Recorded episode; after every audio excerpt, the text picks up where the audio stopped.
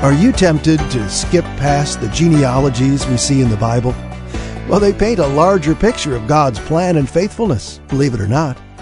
Welcome again to Today in the Word from Moody Bible Institute, and I'm John Gager. Thanks for your company.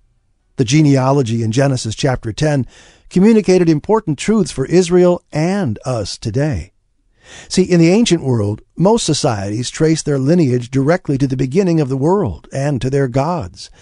They told stories of their founding that made them somehow better than all the other people in the world. By contrast, Genesis chapter 10 describes the formation of most nations that existed in Israel's world.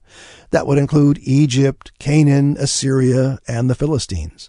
Strikingly, Israel is not even mentioned in the chapter at all. Two important points follow.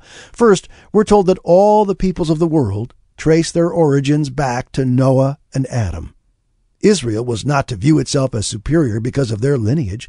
Nowhere in Scripture do we find an endorsement for racism or a sense of ethnic superiority. Nowhere. We are all connected in one great human family.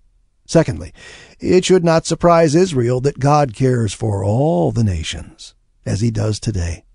Today in the Word, we read in Acts 10, verses 34 and 35 God does not show favoritism, but accepts from every nation the one who fears him and does what is right.